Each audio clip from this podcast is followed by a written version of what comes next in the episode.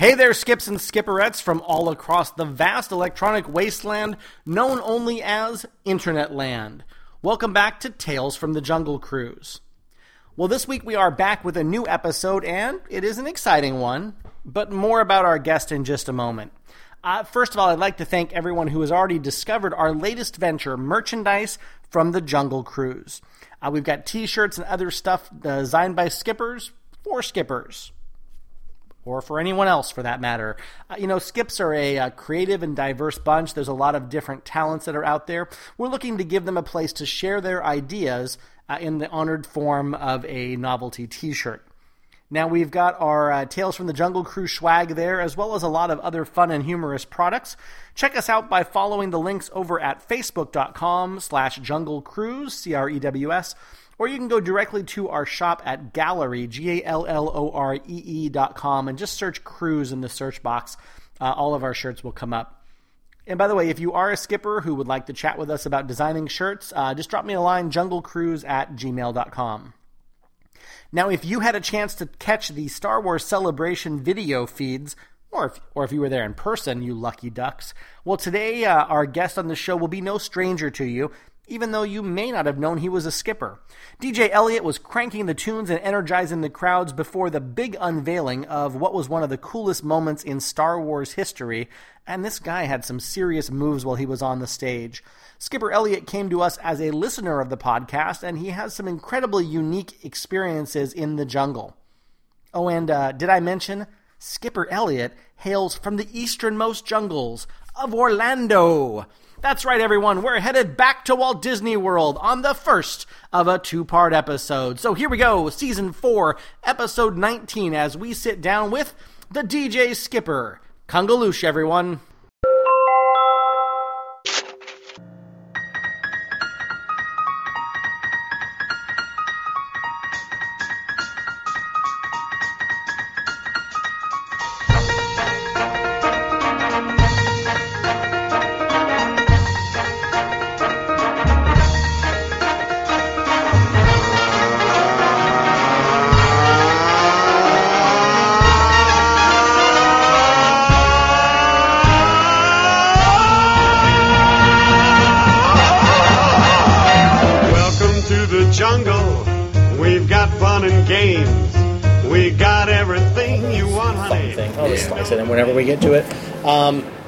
So yeah, the have you been to the the new Trader Sam's Grog yes. Emporium? Actually, there's a uh, there's an ex Jungle Cruise skipper that works there, Kat Barton, and she. I remember when I when I came out here. Uh, she was like, "Oh my god!" I, and I know you know the guy that opened Trader Sam's there. Talk to him because yeah. I want to work here so bad. And she just started, and she's she fits in very well over there. Yeah, I was, and I think they have a couple ex Adventurers Club people over there too. Yeah, I was sad to um, to see the pollen. I mean, the fountains were so mm-hmm. you know gorgeous, and uh, but you know things have to get updated. That's you know. No, the the, re- the rehab looks fantastic. It's funny though because I thought that they would have gone, oh, okay, so Trader Sam's in California is too small. Right. Let's make it bigger, and it's just as small, if not smaller. Well, you know, the funny part of that is, you know, the, the seating capacity for Trader Sam's mm. is 48. You mm. know, the the uh, seating capacity of a Jungle Cruise boat is yeah. 48. That's funny. So yeah, I don't think that they intended that uh, yeah, that synchronicity, so but I remember you coming here. Uh, now, when did you? Uh, we'll just say hi, Skipper. This is Skipper Elliott sitting down with us here. Um, hey. when, when, did you work? Now you were at Disneyland and Walt Disney World. I was at Disney World, and we did a skipper swap. This and so what, what, what year was that that you? Oh, jeez, that was two thousand. Is ninety nine or two thousand? There was uh, five of us, so five five came here, five went there. Yeah, and then somehow that same year. It must have been Year of a Million Dreams, or it no, had no, no, no, because Year of a Million Dreams was not, was two thousand five. Hundred Years of Magic. I don't it was it, it, was a celebration. I, do, I just can't 40, remember which one it was. 45th? Maybe. But everybody got all swapped around because we even had, we had people from Japan come to Florida. Yeah. And I remember that I remember working with them, and it was just it was a, a weird time. Was it? Um, did, did we get all of our people back? Because you know I you know, some of the, the It was just California it was just a week. It wasn't it Yeah. wasn't like anybody went for a long period of no, time. but just I'm, I'm just saying though, because if I would have been transferred out to, to Orlando for a week, I might not have come back. um, you know, well, it's you- it's humid. There's humidity there. yeah, but it's, it's still good things. So when did you start uh, the uh, in Orlando? What was the So I, I started at Walt Disney World in the fall of 1997. I went for the Disney College program, and I knew when I got my job there, I wanted to work one of three places. I wanted to be at the Jungle Cruise, the Backlot Tour, or the Great Movie Ride. Yep. And when I got there, I found out that I was going to be working in Fantasyland attractions, and I actually worked at the Skyway. Um, I hated my job. I it's it's not what I came to Disney to do, and uh, my very first day as an official cast member after Traditions, it was raining so hard that the Skyway was closed. So they uh, they sent me to It's a Small World, which was down for rehab, and I shoveled money and pressure washed the floor. It was just it was disgusting, and it wasn't what I signed up for, but. Uh, so my first like month and a half there, I was miserable, and uh, I just had a moment one day where I realized, you know, hey, it's Disney. I can either make the best of it and drink the Kool Aid, or you know, be miserable. You know, So then, did you ship when you uh, when you were through college program? Did you just say this is where I want to stay? You had enough opportunity. yeah. It was for the to- for the first time in my life, I fit in with a group of people. You know, I I, I had you know I found myself, and it was just great people, and, and I, I knew I was going to stay. I knew I wanted to go to Jungle Cruise because I would see the skippers. You know, back then they'd all walk together in the tunnel. You never saw one of them by themselves. You know, they'd sit in their little special corner in the cafeteria, and I was just envious, and that was the job I wanted. Um, and uh, I applied, and I got hired part time, which you know at the time you know, I thought was great. Uh, I went over, I got trained, and for the first couple months, I got scheduled a lot, and then I got then I got capped on my hours, and it was, you know, hey, now you're capped on your hours, so here's you know 12 hours a week. Good luck living on that. So I ended up applying in entertainment. I went to entertainment.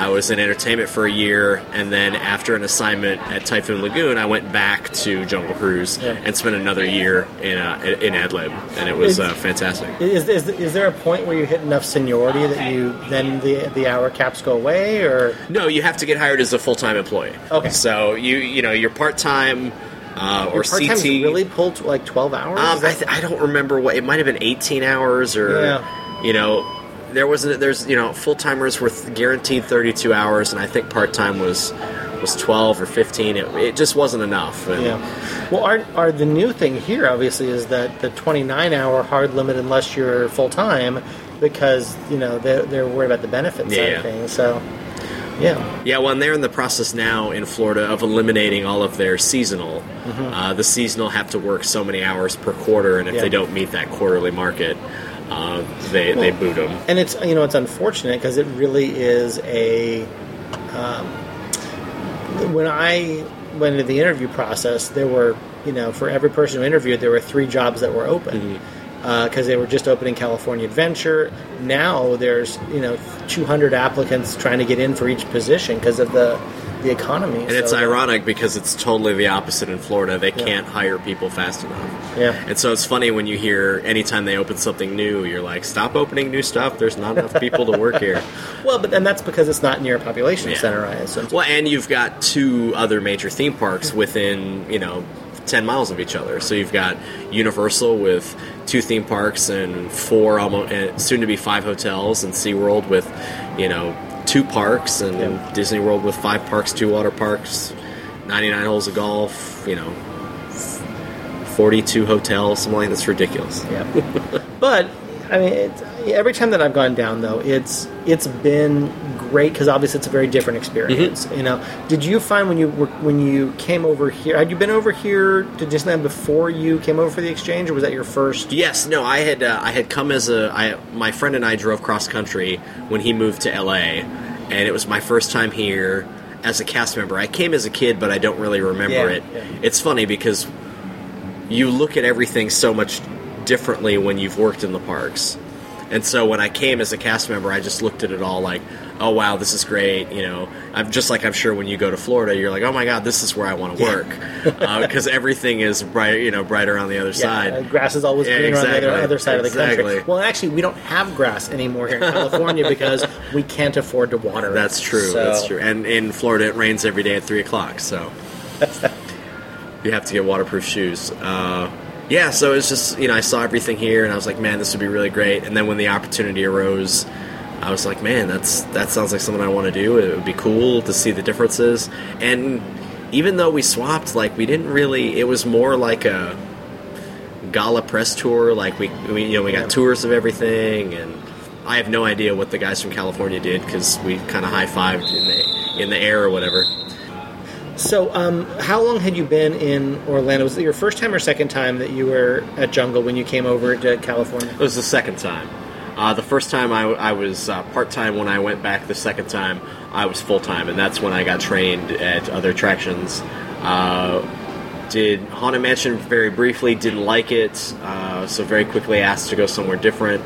Uh, spent a good time at the Riverboat, which Yeah. was very fun. You know, the opportunity to run the steam engine, and and uh, it was the best rotation because you know by that time I had learned how to work the system. Like, do I want to go pull a eight hour shift at Jungle Cruise where I'm you know in rotation? You know, there you would do two trips on a boat, two trips on dock, two trips on a boat, and then a break. Uh, for 20 minutes, and that was your rotation all day long. Whereas at Riverboat, it was 30 minutes at Greeter, uh, 30 minutes in the wheelhouse, 30 minutes in steam, 30 minute break, and that was your day. The only job better than that in ad lib was the Hall of Presidents. That Mhm. was 30 minutes in the rotunda, which realistically the cast member sat in the break room reading the newspaper. Yeah. 30 minutes sitting watching the show, and then 30 minute breaks. Yeah, that's that was how Lincoln was for Yeah. us. It was a, one of the, the fun things that I, I got to learn. I, I, I really enjoyed Lincoln, particularly uh, when it was wet or cold. it was phenomenal to be uh, Yeah, inside a building or air conditioning is just you know a great thing. So, Absolutely. the um, when when you were going through the training process. Uh, I mean, obviously, you, it was, you had it in your head. Jungle was one of the things you wanted Yep. to do. Did it did it match your expectations of what you thought of it from an outside viewpoint? That when you actually got into the operation side of it, did it was it what you expected when you uh, when you finally stepped into the boat? it was so it was so cool because having had the experience in another part of the park uh, where essentially at the skyway you were just a body to open and close a door and push a car around a corner uh, so it was very physical it was really nice to be in a boat and just be able to talk to people uh, training was really cool i had a great trainer she was one of the first girls to work at the jungle cruise in florida um, and she met her husband there, and I, I'm still keep in contact with them, which has been cool. And we just had some really great people. It was just a really good time to be there. Uh, it was right around the time Disney's Animal Kingdom opened, so a lot of skippers left and went to either go to safaris or the riverboat. Yeah. Uh, they did their. Uh, I don't even remember what the boats were called, but everybody left to go over there, and so that's how I got the full time position because it was open. It's just funny that the genetics of the safari are rooted in Mm-hmm. jungle skippers, and a lot of them. I've heard that before that a lot of them went over. Yeah. But if you talk to them, like in the last five years when I've been over, they hate jungle cruise skippers. it's it's it's Yeah. it's like their genetics were split in two, and suddenly they detest. It- they- it's so funny because they wear the exact same costume. costume. Yeah, it's so strange. I Uh, DJ'd a, I DJ'd a Halloween party this year uh, for the Adventureland Liberty Square attractions, and the funniest Halloween costume I saw were three girls dressed in the Jungle Cruise costume, and they had armbands. One said Jungle Cruise, one said Kilimanjaro Safari, and the other said UPS.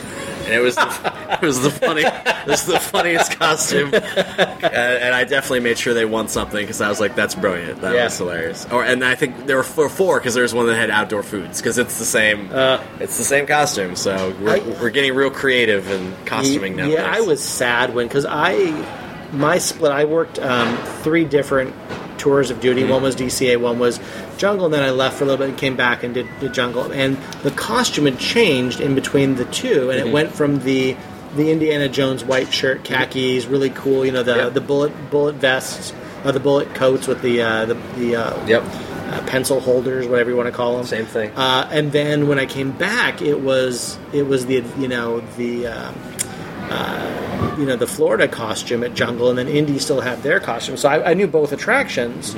Uh, but yeah, the Jungle costume was just weird. Yeah, I had the straw hat Jungle Cruise costume, which the shirt was the outdoor food shirt, and the shorts were like this cargo pants sort of thing, and we had this oval belt, like web belt, and that was it. And then you wore socks and, and boots. I and I wore old military combat boots the whole time I was there. Yeah, But I remember that most skippers on the headband, because we had the tiger print headband, and if you killed a boat, you would take a piece of grass and wrap wrap it around your headband. And I know by the time I left, I had grass all around my headband. Uh, because if you killed the boat, then you know you'd have your break. You know, you'd be out, you'd do one trip and then get to take your break. And it was really easy in the summer to overheat those boats because you'd just forward, reverse, forward, reverse, forward, Right. reverse, and they'd die, and then they'd have to come back and rescue you. And the greatest thing about a dead trip or a stall, that was when you were allowed to go into your own personal material. And that was, you know, you prayed for that. You know, you Yeah. didn't want a trip to be the perfect, you know, 10, 12 minute trip. You wanted that 15 minute trip. sure. Uh, it, ours was throttle cables. It Mm-hmm. seemed like that was the big thing. Was that the throttle cable between the uh, would snap Mm-hmm. would be the, the thing that tended to throw the boats off if it wasn't a derail. Uh, it was usually the throttle throttle cable going out. There weren't a lot of other mechanical. No, our big one was overheats. That Yeah. would, you would overheat it, and then they tow it off, push it off, and you know once the engine cooled down, they'd push it back out there. Because I think the original the original boat engines were like seventy one Chevelle. It was like a Chevy engine in the original boats, and then the new ones when they came in, I remember they made a big deal about it. It was Toyota because they were quieter and more efficient. And uh, they were super fast when we got them. We went down. We went from like ten minute trips to eight minute trips, and then they finally Put a tuned it on it. down, yeah, Yeah. and figured out how to slow it down. Yeah, I I, uh, I imagine that the early ones were like you know um, Lincoln Town Car 55 you know, motors because Mm-hmm. Yeah. they were no. Um, I was talking to the guy who who opened the park in 55, and they actually um, they were commercial boat motors. They Oh, were wow. actual. Uh, he was saying that because they, they actually were were had to bring a, people in who knew like boat operations, so they hired longshoremen to be foremen in the first few years Huh. of the park.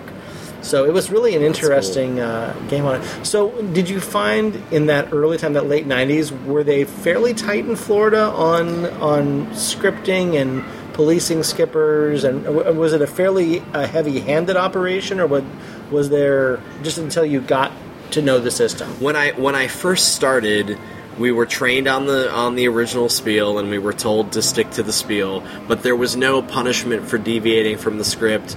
Uh, they didn't.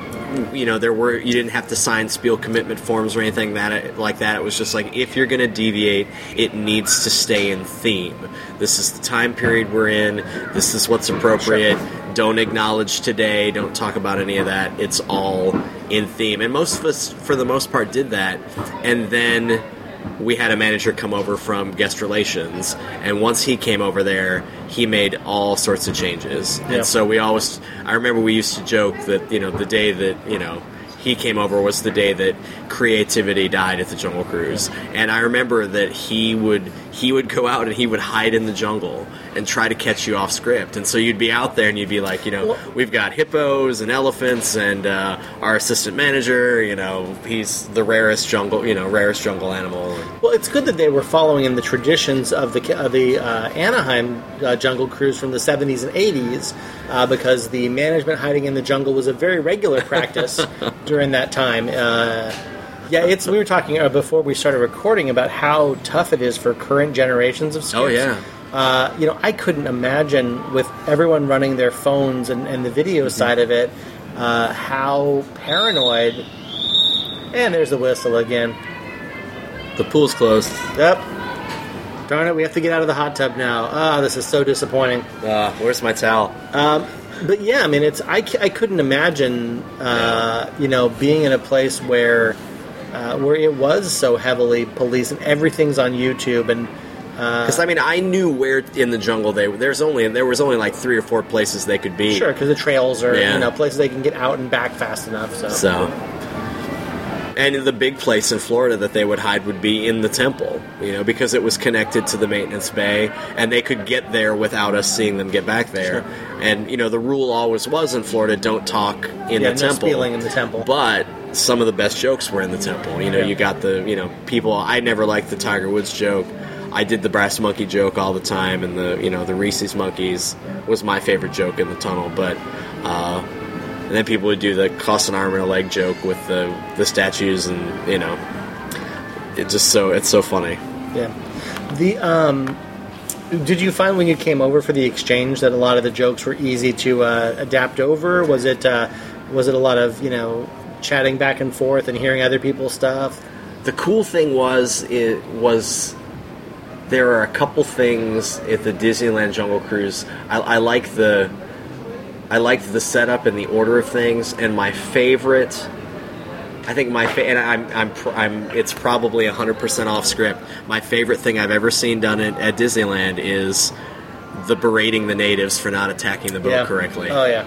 I mean that it, It, it may be it may be off script, but God, everyone does it. you know, it was my favorite one, and and recently my favorite thing in Florida lately has been, and I've seen two female skippers do it in in, in the hippo pool, and it's the you know now I'm going to scare away these. Don't worry, I'm going to scare away these hippos, and and the and what is it? I'll scare away these hippos the same way I scare away the men in my life, and the girl will yell, "I love you." I want commitment, and it's it's brilliant. It is. I can't believe we didn't think about it 20 years ago. Yeah. it, it's amazing. Well, and that's the you know the, one of the things that um, as we go through the generations is you know I'll talk to a skipper from five years ago who say, "Yeah, I thought of this great joke and Yep. we did it, and he told me the details of the joke." And then I talked to the guy who was there in the '90s, tells me the exact same Yep. joke and that he invented it. Then I talked to this guy who worked in the '50s Yep. when they supposedly didn't have jokes. You know, we we've always had that belief that the the '50s were the dry era, there was no humor. He said no, there were jokes in the script. They just weren't like the jokes today. They were much more subtle and and uh, you only used one or two a trip, and they were. But you know, if you had a boat go down, he said you'd have to entertain people. Yeah. So you had to have that repertoire of funny stories, and that's kind of how it developed organically. To all the young Jungle Cruise skippers out there, I say there is no such thing as original material. No, no, It's all been done before. and and you know what? It's but it's it's different. I, I like what we were saying. Uh, the spirit of the jungle Yeah. is as long as you're in the spirit of it. Um, you know, my big thing was always wordplay, Mm-hmm. and you know when you could have things that have different meaning, or you could you know slip little things in that people wouldn't expect. Yep. Um, It's all in the delivery. The the jokes are not funny. Yeah. And when because I was uh, before I left, I made it to trainer and and I would tell the kids, I'd be like, look, these jokes aren't funny. They've Yeah. never been funny. They're never going to be funny. It's all in how you deliver it. And if you try to come across as sarcastic, it reads as bored. Well, or if you're a woman, it reads as bitchy. Yeah, exactly. Which is which is the horrible double standard of Yeah. women at the Jungle Cruise is that they can't have the same foibles as men because of the perception. But if you're bubbly and happy and you believe what you're saying, Yeah. and I always found if you deliver it quickly, then it's funny. Yeah, the the but I will say that but yes, but one of my favorite skippers ever was was late '90s here on this Mm-hmm. this side. It was this tiny petite. Uh, super white skin, black braids skipper, Mm-hmm. and she sat at the front of the boat and delivered it deadpan. It was it was Wednesday Addams, and I mean she there was not a bit of emotion or tone in her voice and it was the funniest trip I've ever been on even after all these years she just she crushed it and but you have to be Yeah. the right person at the right time with the right understanding of it And there are and there are skippers that are only funny to skippers. Like to me, Jeff Jeff Lessel in Florida, one of the funniest Jungle Cruise skippers you'll see. If you're a skipper, if you're a guest on the boat, you will look at him and be like, I don't know what the heck this guy's talking about. But he was trained prior to the Spiel commitment form, Yeah. so he could say whatever he wanted to say.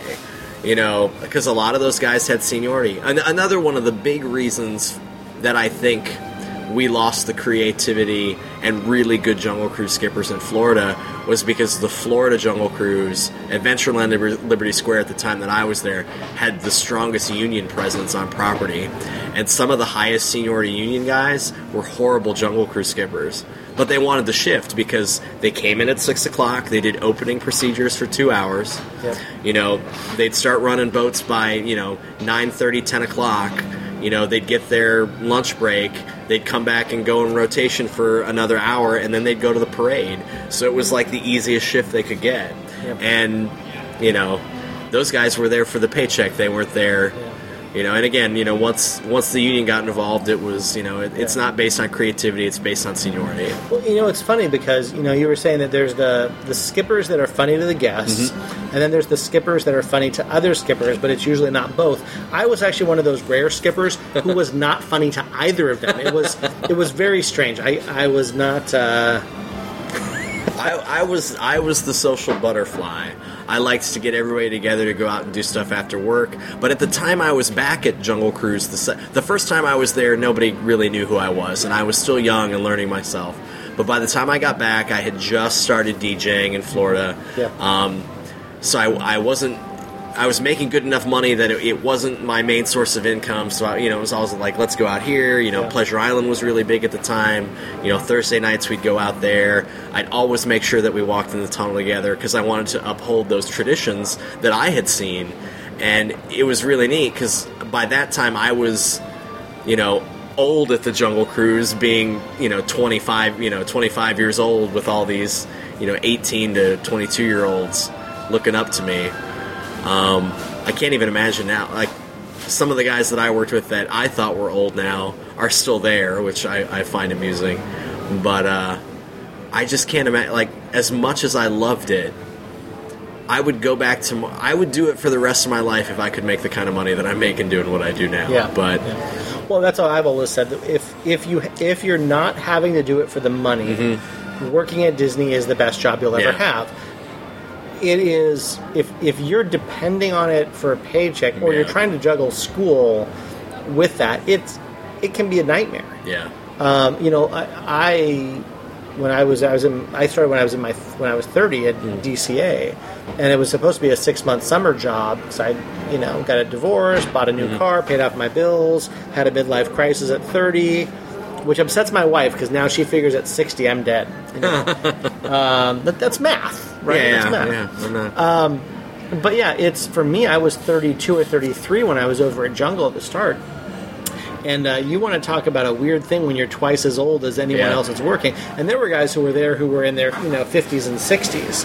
Uh, but I would, I mean, I would happily you know go back and retire. You know, at, Oh, at yeah. some point when I have the money to not worry about it, I will totally go back. Yeah. Uh, and you know, when I don't have the legal encumbrances of a podcast that uh, I couldn't do anymore if I went back to Disney, uh, little things like intellectual property and them owning any creative stuff you do while you work for them. Yeah, Uh, so what what uh, what got you on the DJ side of things? Is just Um, I, well, I DJ'd in college, and when I got to Florida, I saw a DJ at my college program function, and was like, "Oh my gosh, like this is the job. This is the one I want."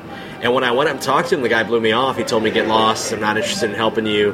And then through working in entertainment, I ran into a guy that his roommate happened to be a DJ at Walt Disney World, and I started apprenticing with him. And then over the course of you know the next couple years auditioned a bunch and finally after five auditions over the course of six years i i got hired and i've been doing that ever since and it's been fantastic uh, getting the opportunity to travel and, and see all these these different things it's it's been a, a rough road but uh, again if had i not worked at jungle cruise that's what really made me a good Disney DJ. Yeah. Was the ability to read a crowd because you learn really quickly. Like you see the you know the 48 people on your boat and you have to figure out immediately what type of crowd is this?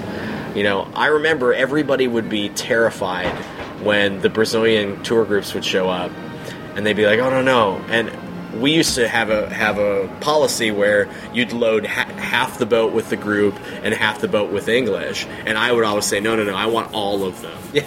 I want all of them on the boat because they have no clue what I'm saying, and I know enough Portuguese to sing their songs with them. And we just sing songs going around the jungle. I have no idea what I was saying, but they were always the most fun groups for me. See, ours were ours were the Japanese tourists um, because it was um, it was strange because they were, uh, we would get this boat like forty eight guys in identical business suits, white shirts, identical ties, and they would sit there on the boat in abject silence the entire trip.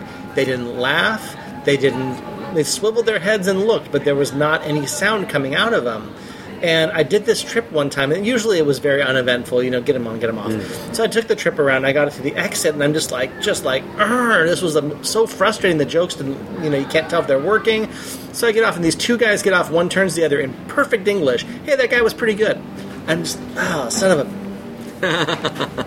Yeah, and ours is the opposite. We have the Brazilian tour groups come. They all wear the same bright yellow, green shirts, Yep. and they're loud and obnoxious. And and again, uh, they're they're just trying to have a good time. But Yeah.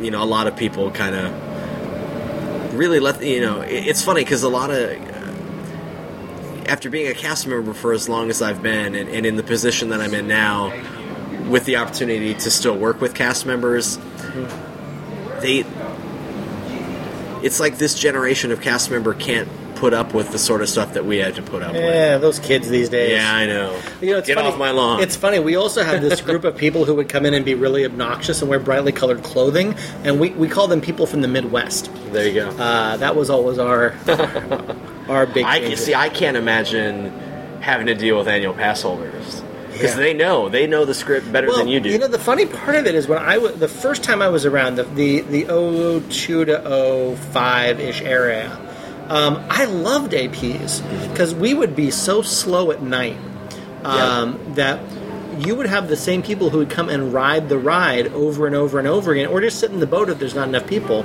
And there were some people. Uh, there's a guy named Norm Kerbel who uh, is a, a hypnotist and amazing stage guy, music, magician, and he would come on and just ride the boats over and over. I love Norm. So when I saw the, the, the same people, but it was different because I was a little older we had a guy who uh, was i want to say 21 22 kind of you know funny not super great looking but you know that nerdy good looking Yeah, yeah. thing he uh, he actually met his wife because she was an AP and she came and rode his boat Oh. like two to three nights a week for four hours. Wow. And eventually, you know, the love blossomed, because that's what stalker stalkerdom is really about: Yeah. is developing that long term love. exactly. It's the love boat now. Yeah, uh, but He's yeah, not a skipper. He's Captain Stubing. Oh, you know, Captain Captain Stooping.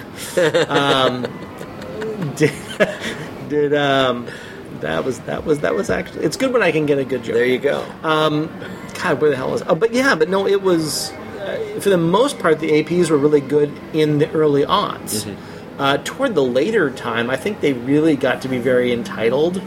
Uh, the I think, I, and I don't think it's just an AP thing. I think it's Yeah, just. everyone. I think it's just a culture because it's the same thing. Like, and I think it's guests, actually within Disney, be- within yeah. Disney culture. The new thing that I just hate with a passion is this social group thing, where you have people who wear Yeah, we don't have that. It's like- I, I've seen the the like, like, the fake motorcycle like the biker gangs the fake rolling biker around. gangs. Yeah, I want one of those Jungle Cruise biker jackets. I'm like, just waiting for time. I'm just waiting for someone to pop off to a, a real biker because they think he's from a different you know, social group, and for the biker just to go off on him because you know that you know Yeah, it's just it's so funny because that's a culture that we don't have. We want it, like we want the attendance from the annual Yeah. pass holders, but but there's no there's no population center No. close enough to you to have it. well, no, and we've we've got we've got some good ones, and we've got some podcasters that come out and, and do a lot of stuff, but. It, it's just so it's it's ironic. A, a good majority, our annual pass holders are replaced by cast members. Yeah. that would be our big group, and you know we're you know we're our worst credit. You know, cast members are the worst critics. yeah. if, if you want to see i've always been amazed i've never seen a group of people more nasty to each other than fellow cast members like you'd think it would be the opposite and it's it was so funny because i've had the opportunity to go to tokyo and, and just this last uh, just a couple months ago we went out to, to paris and it was so interesting to see how nicely they took care of us going here even coming to florida even coming to california usually when you mention hey you know i work in florida they're like yeah ours is better but we'll still help you out and hook you up but man if you're from disneyland or tokyo or paris and you come to walt disney world you are on your own because we aren't helping you with nothing Yeah, it's funny. The um, the, my my most recent Orlando trip. Mm-hmm. Uh, not the most. The one it was uh, middle of the aughts, and it was the worst trip possible that I could imagine. because it was the day that the incident happened at Big Thunder Railroad here in California. Oh, okay. And the entire trip, all anytime I brought out my California ID, that was all any of the cast members there wanted to talk about. And I, I honestly quit asking for my employee discount because I didn't want to talk about it anymore. Yeah. It was just really fatigue. I mean, it was an awful thing. Well, no, and, and it's interesting because I would, my assumption would be because of the size of Disneyland, you at least know somebody that works with that person or is around that person. Yeah. Whereas Walt Disney World at, you know, 78,000 people that work there, like, you know that whole situation was just Yeah. an ordeal for everyone working. So, and I'm sure the Columbia incident. well, was no, and when we or- just yeah. we just dealt with our accident that happened at the Speedway a couple a couple days ago, and Yeah. my because my my girlfriend is a manager at the Lights Motors Action Show, which is the automobile stunt show. Yes. So they of course knew the driver that was in the accident. And again, everybody's. You know, anytime there's a tragedy at Disney, you know. statistically, it still is an incredibly safe. Oh yeah, place. absolutely. You know, it's safer than taking a bath statistically. Yeah. Um, but yeah, I mean, it's it's I'm still waiting for the day, man. there is going to be a horrible thing that happens in the parks one of these days that's going to make national news. I I was working at uh, at Walt Disney World on September 11th. Yep. I was doing a shift that day. I was at California Adventure. Yeah. No, I remember what we were we were in Tomorrowland working that day, and I just remember them pulling everybody in and saying, "Okay, we're going to clear the park," and nobody knew why. And they started with security in the back of the park and just slowly walked everybody to the front and cleared the park. Yeah. Uh, I, I assume you guys didn't even open that No, day. no, it didn't open that. It was one of the few days that the parks were closed out Yeah. here. The, um, you know, the the very first episode of this podcast really happened because I was we had a skipper who I worked with uh, who was at Jungle at that time, and he was leaving for uh, Carbondale, Illinois, I think it is, uh, to go to school, and I didn't want to let his stories leave. So I had gotten this mic, you know, for something else unrelated. So we just sat down, and it was horrible audio quality. Uh, it's the thing. I, okay, so you know from experience that we you found because the Nerdist Yeah. and the things that happen with the Nerdist uh, increasing the volume and amplifying the signal.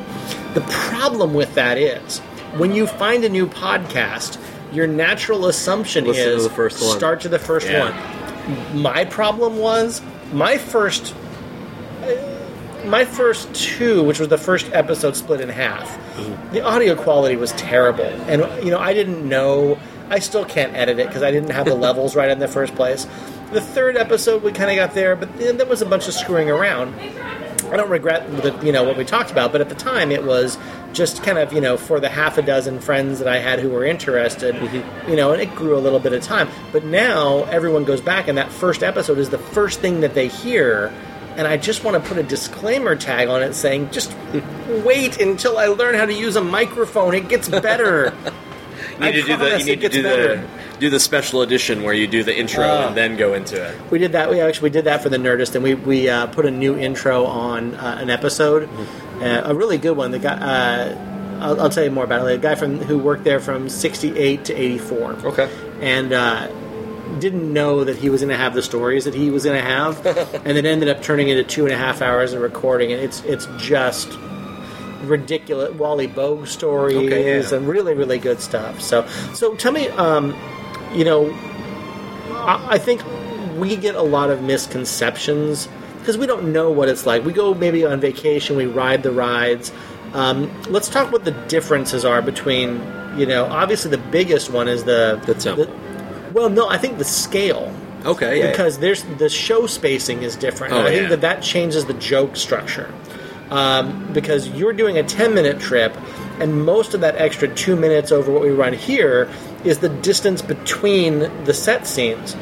Because if you look at the distance that you've got between, you know, any two, you know, anything that you've got there, that's the same that we have stuffed five things into. Yeah. Because when you go from the Veldt to the Rhino to the Hippo Pool to the Natives, that's like, you know, that's a long drive patch for you between, you know, uh, the gorillas, and you Yeah. know, so I mean, it's a huge difference in spacing because you really have to throttle down between. Do, can you can you tell jokes in between the show scenes, or do you really have to go joke, joke drive, joke drive? It's it's joke drive, joke joke drive for the most part. Like, uh, you know, you pull out, you do your intro, and, and like, and you you talked about how in, in California you pull out full speed and you go. In Florida, you pull out, and right at, right after you get under the canopy, you throttle back. Hey, you know, I'm your skipper, elephant tamer, and possibly swimming instructor, and then throttle up. All right, there are the butterflies. Let's talk about the butterflies. Slow down. Yeah. All right, throttle up. Now we're going to go around the corner. Go around the corner. Inspiration Falls. Uh, and then since I've worked there, they added the quote unquote Jungle Book. That wasn't there when I worked there Yeah. because there was just a big long space from Inspiration Falls to Pygmies, and then from Pygmies you've got a couple seconds till you're you know the Python, and then Python now Yeah. you're Gorilla Camp, and the space you know from Gorilla Camp to Elephants is pretty far too, and then you you know See, and it's it's tough because for for for the because you know because you came out here. Yeah. It's it's almost rapid fire. You're Yeah. tell- it's joke after joke after joke here, and uh, the pacing for me when I went out to Orlando, that was the thing that that was really different. I um I got to spiel a boat when I was out there because I had told them I'm out here, yada yada, and it was a dead time in the afternoon, and it was the, it was changeover. Yeah. Uh, so they threw me in a boat, and I, you know, I had a dozen or so people who were on changeover, rode my boat, and I told all of the all of the uh, Anaheim jokes, uh, which some worked, some didn't. um, but the thing that struck me, because obviously I wasn't running the throttle, I just had the mic. Uh, but it, what struck me is that spacing was so challenging because I, I'm so used to filling the silence um, that it, it was it was hard. It was a, a tough challenge. Um, the one that I I don't even know how uh, Hong Kong does it because you know all the skippers are fluent in three languages. Yes. Holy shit! They have to know uh, Cantonese, Mandarin, and English, yeah and they just it, it literally it swaps them out in between trips. Yeah. But it's I can't a- even imagine how they- But it, it's so funny because you go to these other these other parks, and, and I realized this in Disneyland, uh, Paris. There's so much unemployment in Paris that to get a job at Disneyland is a huge deal. And what's really neat to see is almost everybody that's there has a 15 or 20 year on the, pin on their name tag. Yeah. Like no one is brand new. Everyone has been there forever. And the same thing in Japan. Like the the the care and love that they have for being able to work at this place. It's it's mind blowing. I mean, even their costume characters are in character backstage. Yeah. You know, Mickey Mouse gets dressed where not even backstage people can see him getting dressed. Sure. And he'll walk, you know, they'll go in by themselves, put the costume on and come out and animate all backstage and it's Yeah. crazy because you're like you're you're wasting, you know, whereas I did it in in Florida, I never would animate backstage. I, I'd talk to people with my head on just because I guess we're lazy Americans. I have no, No, idea. you know, I think part of it is that there's. I think the concept of having a sense of mystery still is out mm-hmm. there in, in parts of the world, but I think that the American culture has been, and maybe, I don't know, it's I don't, don't want to get too philosophical. Yes, I think that you know Dave Koenig's books were the the start of looking behind the curtain from the Disney perspective, but you know, uh, conspiracy theories, the Kennedy Yeah. assassination, and there was this national kind of a, a push to learn about what's behind everything. Yeah. And I think that we we kind of had lost that sense of magic and sense of innocence that is really still there in other parts of the world. Mm-hmm. Um, we've got to get that back as Americans. Uh, we're number one in breaking through magic, um, but yeah, no, it's uh, they. They just I, you've seen the video of the Hong Kong yes. Oh my god, it's just an amazing ride. It's got to be a 15 minute trip. I mean, it's just a huge. It's, it's another half again as long as as Orlando.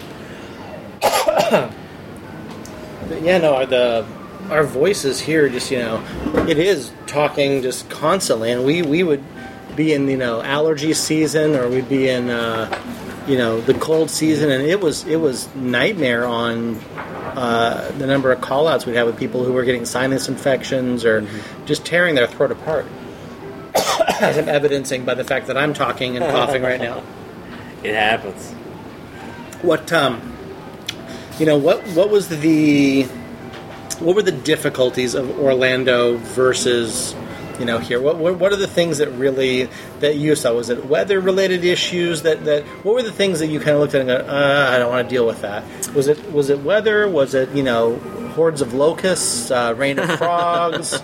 No, I think I think the the hardest part about jungle in Florida is that the break space that they have for you in between being on the boat and not being on the boat is outdoors too. Uh, it's not even technically, according to union regulations, a break room.